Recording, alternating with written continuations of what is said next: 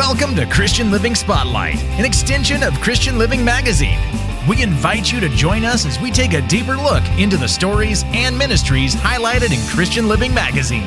Welcome to Christian Living Spotlight. I'm Sandy Jones, the host of this show and publisher of Christian Living Magazine, a 501c3 nonprofit ministry. This show has been made possible by a generous grant that we received by a local foundation so that we could come to you each week and take a deeper dive into the stories and ministries you'll find in the pages of Christian Living magazine. This week's show is near and dear to my heart. Our son Drew has been on the show three other times as he and his family prepare to enter the mission field to Karachi, Pakistan. And you'll correct me on how I say it because I always say Pakistan wrong. I say it like an American. I think you are. I am. Okay. So, but Fair enough. Any, yes, I am. Anyway, I've been asked so much lately how you guys are coming along. And I just said, you know, Drew, why don't you come do a radio show with me and we'll catch everybody up at the same time. So, first of all, thank you for joining me. Yeah, thanks E- for having me. Even if you are my my son, I have to I love, have to laugh. And I'll share with our listeners. When I called you, you said, "Oh, did your show cancel?" And I said, "No, you're on my list. You are the next guest on the list." so no, nobody canceled. Nobody bailed on me. Nobody got sick or had a crisis. Literally, truly, this was the planned show. So. the la- Perfect. so you it was just over a year ago the last time you were on the show, but it was your whole family. You guys had just come home from Karachi visiting from spring break.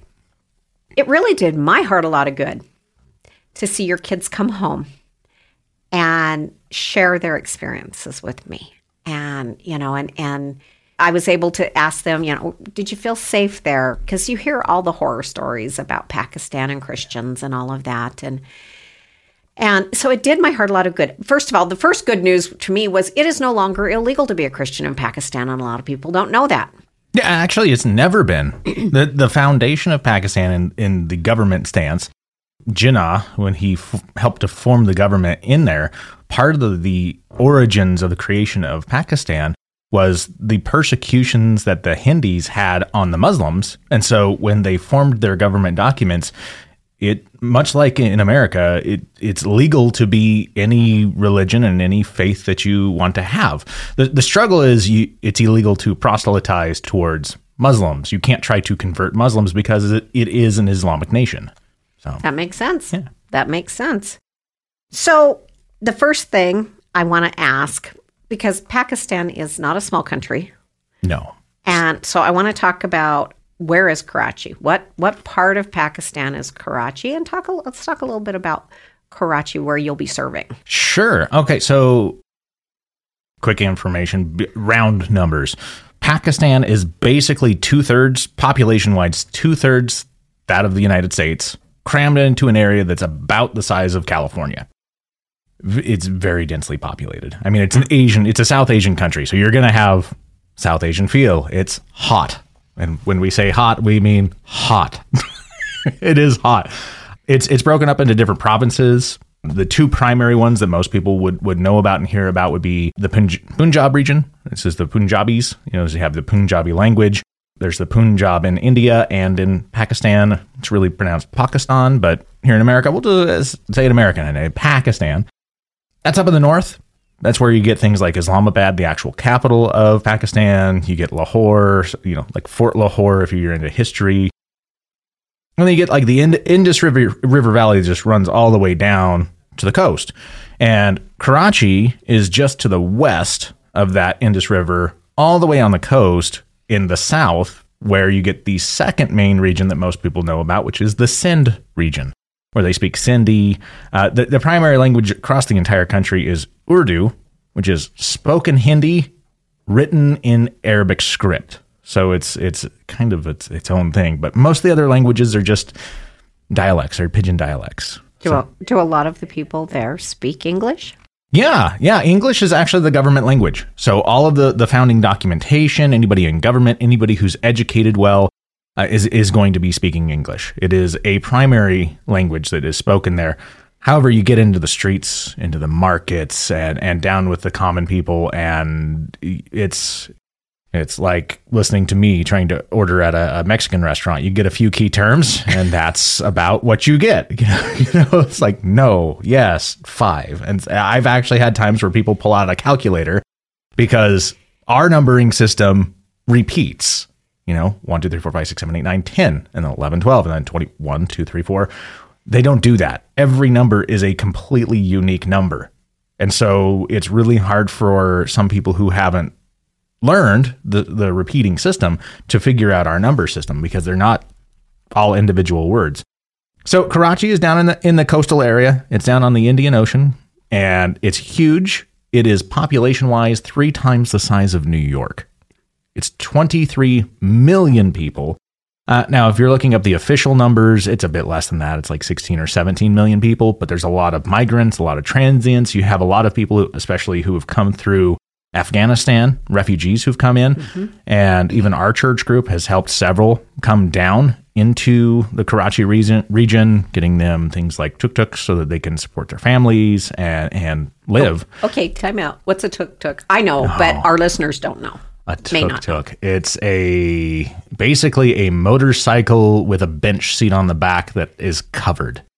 And if you if you've ever been on a wooden roller coaster and you're afraid that you're going to be thrown off the side of that thing, even though you're only going like 15 miles an hour, you've experienced a tuk tuk. There's no suspension. You feel every single bump as you go. And by the way, the roads are not well maintained. Karachi, it's it's wonderful. About a third of the roads are pavement. The rest of them are dirt. You don't think it's not like here in America where you go everywhere and it's all paved unless you get out into the woods. No, no, no. It's it's half of it's still dirt road and you are feeling everything as you go, and it is a wonderful experience. And you shove the three, you know, myself and Sonny, who are full-sized Americans, I guess we can say, and Gabby in the back seat, Josh in the front with with the driver. And Josh feels like he's gonna jump out because he's the skinny little beanpole, and I'm literally reaching around and grabbing him and holding him down to make sure he's not flying off of the this is all on a tuk tuk. Oh yeah, it's it's like the motorcycle version of Uber. It is. I, there was a. I'm trying to remember what what what company was doing this, but there was a, a a commercial that was done, and it was Pierce Brosnan and he was trying to get to like an awards event and his car breaks down and a tuk-tuk driver picks him up and he recognizes him and thinks it's James Bond and has to get him there. And literally, like kids and I watch this. It's hilarious, but it's what you experience on a tuk tuk. You just you feel like you're going to fall out or die, and by the time you get there, you're surprised the thing hasn't fallen apart. So, so when you were there, one of the things that you sent me was a quick video of traffic. And let's just say that when I come to visit, I'm not driving. No, no, well, yeah, and they, they drive on the opposite side of the road. It's, you know, it was a British colony, so they drive on the opposite side of the road from what we were used to. Not to mention, it's it's Asian, and so they it's bob and weave. Like everybody just kind of weaves through things, and motorcycles are the norm even though there's potholes everywhere. And I mean, when we say potholes, we mean like an actual hole in the ground that goes deep down. They stick tree branches into these things so that you will see it from afar and don't fall into it because that's one of the most common ways that they have accidents is motorcycles will hit these and fall off and somebody breaks a leg and cars are running over them. So I didn't just say that to my mother. Wow, think things through. but you know, it, it's these things happen, but you'll get you know, it's like a 70cc motorcycle, but a family of four on it. And the dad's driving, a kid sitting in front of them, a kid sitting between them, and the mom's side saddle. And sometimes the mom has a baby on her lap. You might get four or five people. And I'm looking at that thing going, if I was on it, I don't know if that would move. But they have five people on that motorcycle and she's side saddle. Okay. It's it's a different way of life. It yeah. just really is.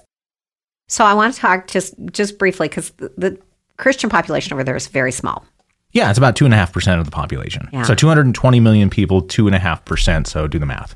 So one of the things that I have marveled at, and and you know, not notwithstanding the fact that your family is moving to serve in the mission field there, not this is not a three month or a six month mission field. This is you are physically moving to Pakistan to serve in this mission field, and so it's everything about Pakistan seems to catch my attention. It's like, oh, what's that? Oh, what's that? It's the blue car syndrome. Yep. And, yeah. and part of it started with your visit there last year, but part of it too has just been um, it's like God just keeps opening other doors, and I keep making new friends in different parts of Pakistan. We now have my husband and you, Steve.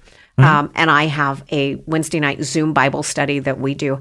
And one of the members of that Bible study talks to people all over the world. And he's invited two different Pakistani families. And we now have two Pakistani families who Zoom in with us on Wednesday nights. And the thing that I, where I'm going with this is we worry about padded seats at our churches and air conditioning and all of that. These people are in little tiny, often cement rooms on a cement floor, if not a hard packed dirt floor, shoulder to shoulder mm-hmm. to worship God. Oh yeah. They are so they're they're such a small population, but they are fervent about their prayers. In one of the groups that has been zooming in with us, one of the attendees is a man. And the first time that they zoomed in, we logged off that night because I I do the primary leading, and I said, "Well, I wonder if they'll be back because I wonder if that man, although he's Christian, he's in Pakistan. I wonder if he can accept a mm-hmm. woman leading that group." They were back last night, and I was just like, "Wow, this is so cool!" And it, before they logged off, he said, "Thank you so much. I really enjoy your teaching." And I was like, "Wow!" A, I was surprised how well he spoke English, and B, mm-hmm. you know, I was, "Oh, phew, okay, we're okay, we're good. They'll be back." Yeah, and it's pretty it's pretty common. I mean, it's, so it's an honor shame society. So they'll they'll flat tell you, "Oh, the men are just out working," but they they come. But I've been there twice. You know, we did a I did a second trip without the family um, in August of last year as well, and the men are out working or they're just not coming and showing up. It is very female you know probably 80% of the church population there is is female and um there it's very common to have women teaching women at least opening up with prayer and and leading leading basic guided things and so it's it's not super uncommon but it just depends on what church group they're with kind of oh. like here And and we're doing a video series that is led by the, the video Yeah. is done by a man. And so yeah, I'm I'm just doing the notes. So it's not like I'm actually the teacher, I'm just the facilitator. So I want to talk about because I'm sure now that our listeners are done those that have not heard you on the show before are done going, wait, Pakistan, that's dangerous. And they're getting beyond the shock of that. Yeah. We've had a little time to acclimatize our family to that. Um, a little more than i was hoping for a little more, but that's god's of- perfect timing God's right? perfect timing. Yeah. That's right. But let's talk about what you and Sunny, your wife, will be doing. Yeah So, because it's not the tra- it's not the traditional mission field. So let's start with what you're going to be doing. Yeah, and, and it's not. Most people think missions and it instantly becomes evangelism in their minds. Well, legally, we could evangelize to another 2.5% of the population. It's only 5% of the population in Pakistan that's not Muslim. So you can do it and you could potentially double the size of Christians legally and then and then you know go from there. But that's that's not what our calling is. Our calling is primarily education focused. So myself I, my job is to help the church there, right? So so help pastors, current church leaders, future church leaders. We inherited the oldest Bible college in all of Karachi when we got this church group with us, which has 170 churches, 77,000 plus believers that are a part of this church group. And we have the oldest Bible college in Karachi, Talk started about in the 50s. mega churches. anyway, sorry. And, you know, keep going. Yeah, but it's it's funny. The numbers are kind of skewed because a lot of these churches, they're house churches in some of the villages, and you might have one and a half families in in this church. Uh, but there's others that you'll have. There's uh, several hundred in a church, but in those ones, the several hundred, yeah, you're going to have seats. There's pews and chairs, and most of them, though, it is it is a concrete hallway basically that they might roll out astroturf or have a rug down and you sit. And it's we would you know I grew up Indian style. Now we say crisscross applesauce but it is knees to back all the way down. The band is you know on a harmonium out there and, and maybe a hand drum and singers and they're all just in in the group there's no extra space for them and there's a little spot where someone gets up and stands and preaches and it's holy ground so you take your shoes off you know if you're speaking especially you're taking your shoes off so myself, what I'm doing is I'm teaching at the college and working around with other church leaders and helping to equip them in areas that they feel that they need equipping. And so that that is kind of a key point to this, though. Um, our job, my job, is not to go out there and say, "Hey, this is how we do it in the West. This is the best way to do it. I'm going to teach you how to do this because I know stuff you don't know." My job is to actually come beside our brothers and sisters and say, you know the people better than I do. You know what you need better than I do. How can I help you? You know, what are you lacking in? What are you lacking in? What can I do to come alongside you and work with you and walk with you through this as you do what needs to be done, as what you, you know, God's calling you to do. And so it, it's kind of unique in that, in that we're we're walking alongside them. We're not just over them in, in a weird sense like that. We're we're right there beside them, working hand in hand and equipping them with the sorts of things that they need.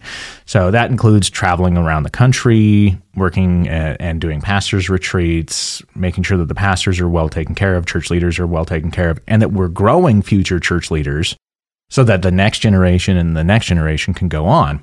On top of that, Sonny and I will actually be starting schools for children. So the public schools is what we would call it. They call them government schools. Well, it's an Islamic government. The main teaching that they do there is throughout the Quran. Well, if you are not behind that, they kick you out. The Muslims also have water buckets and they're Muslim only water buckets. And so if a non Muslim child drinks out of that, they kick them out of the school. They can actually beat them with rods and everything too. I mean, it goes all the way down.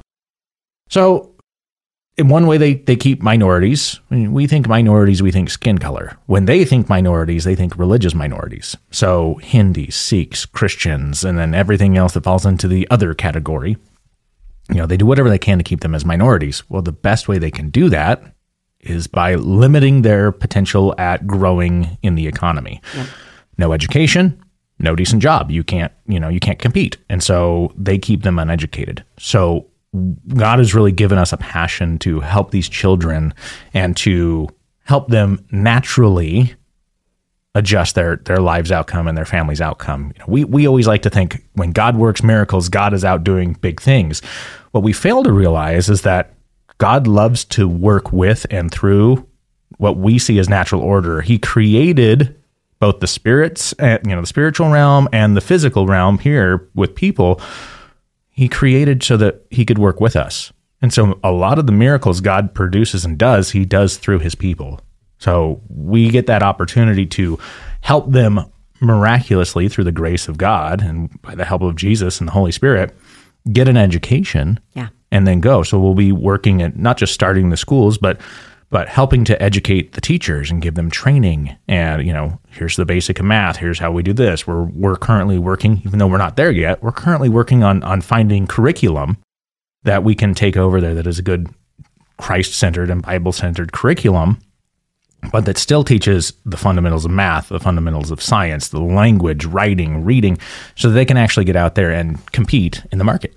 That's that's phenomenal.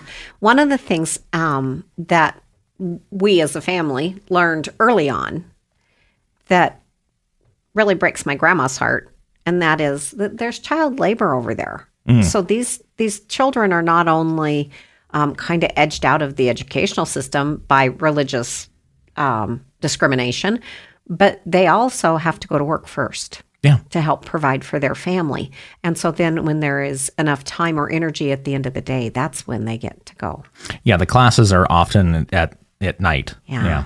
You know, so we don't think about that. We we you know here in America we go to our eight to five jobs, mm-hmm. and our kids go to school from eight thirty to three or nine to three thirty or whatever it is these days you know, and that's that's and and then they go to soccer or they go to lacrosse or they go to gymnastics. Yeah. That is not a child's life necessarily. Well, and there's an extra element to that. So Pakistan is an evening and nighttime culture mm-hmm. because it's so hot. And so think about that. Put those two together. The children are out working and they're usually out picking up things on the street or doing things that a child could do in the hottest time of the day when no one else is working. Yeah. They are forced to go out and do manual labor jobs in the heat of the day so that they can then try to do their education when everyone else is working when it's cooled down a little bit. So it's it's it is it's a bit more extreme than we like to think of it. Yeah. And with and with us having daylight savings time currently, there's an 11 hour time difference. Yep. It's funny because several I've, I've had several pastors who have never have heard of you who have found Christian Living magazine online and they reach out to me and and it's funny because I've had to kind of shut the ringer off on my phone in, during the night, which I've never in my entire yeah. life done. Because they forget that there's an 11 hour time difference. So my phone will start ringing at 2 3 o'clock in the morning with pastors over there. And I'm like, Drew, do you know these people? Nope, never heard of this guy. Yeah. and it's like, and so again, God just keeps bringing Pakistan and the heart for Pakistan back and back and back. And so, but that's, that's an amazing thing. We have an opportunity that this, the Treasure Valley can make a massive impact in the church and in the body there throughout the country of Pakistan. And I would love that. I would love to see the churches around here unified and the body around here unified and making an impact. Was, this is a small valley. Yeah.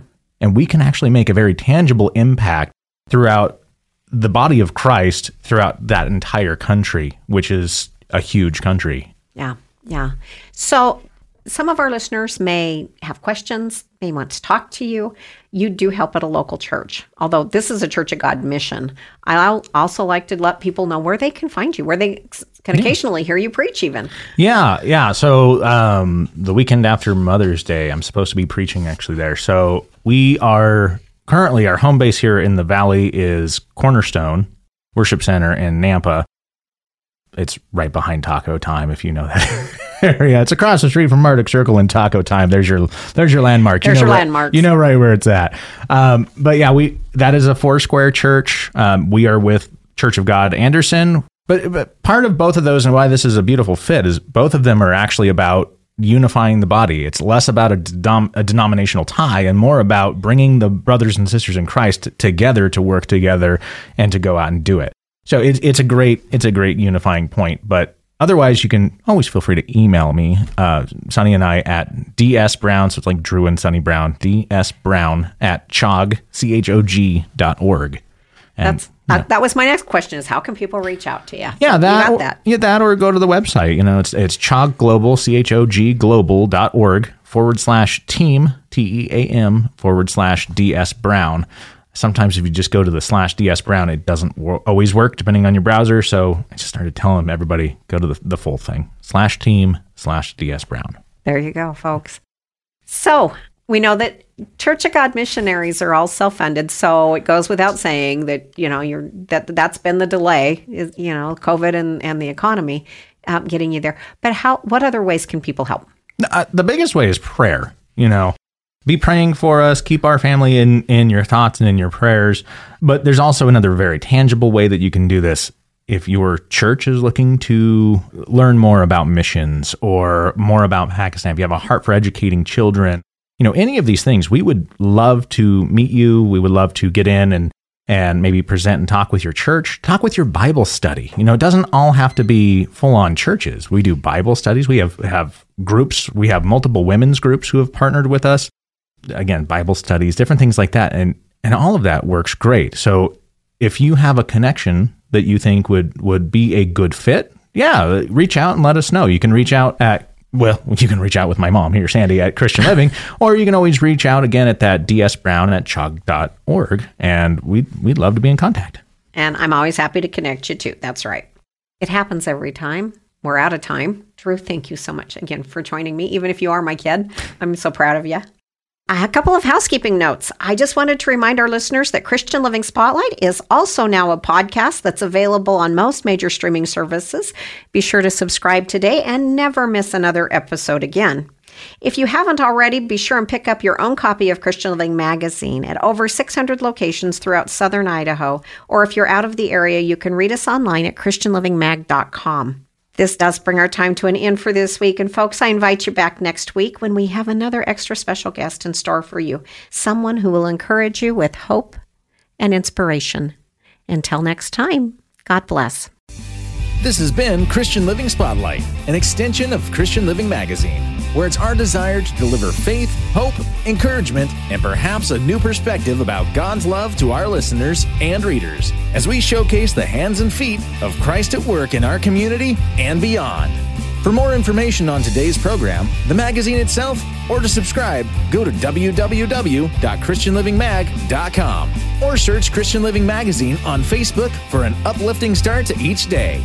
Christian Living Magazine is free to pick up in over 600 locations throughout central and all of southern Idaho. Our mailing address is Christian Living Magazine, P.O. Box 867, Meridian, Idaho 83680. Or you can email us at ChristianLivingMag at gmail.com. Thanks for listening, and we invite you to join us again next week.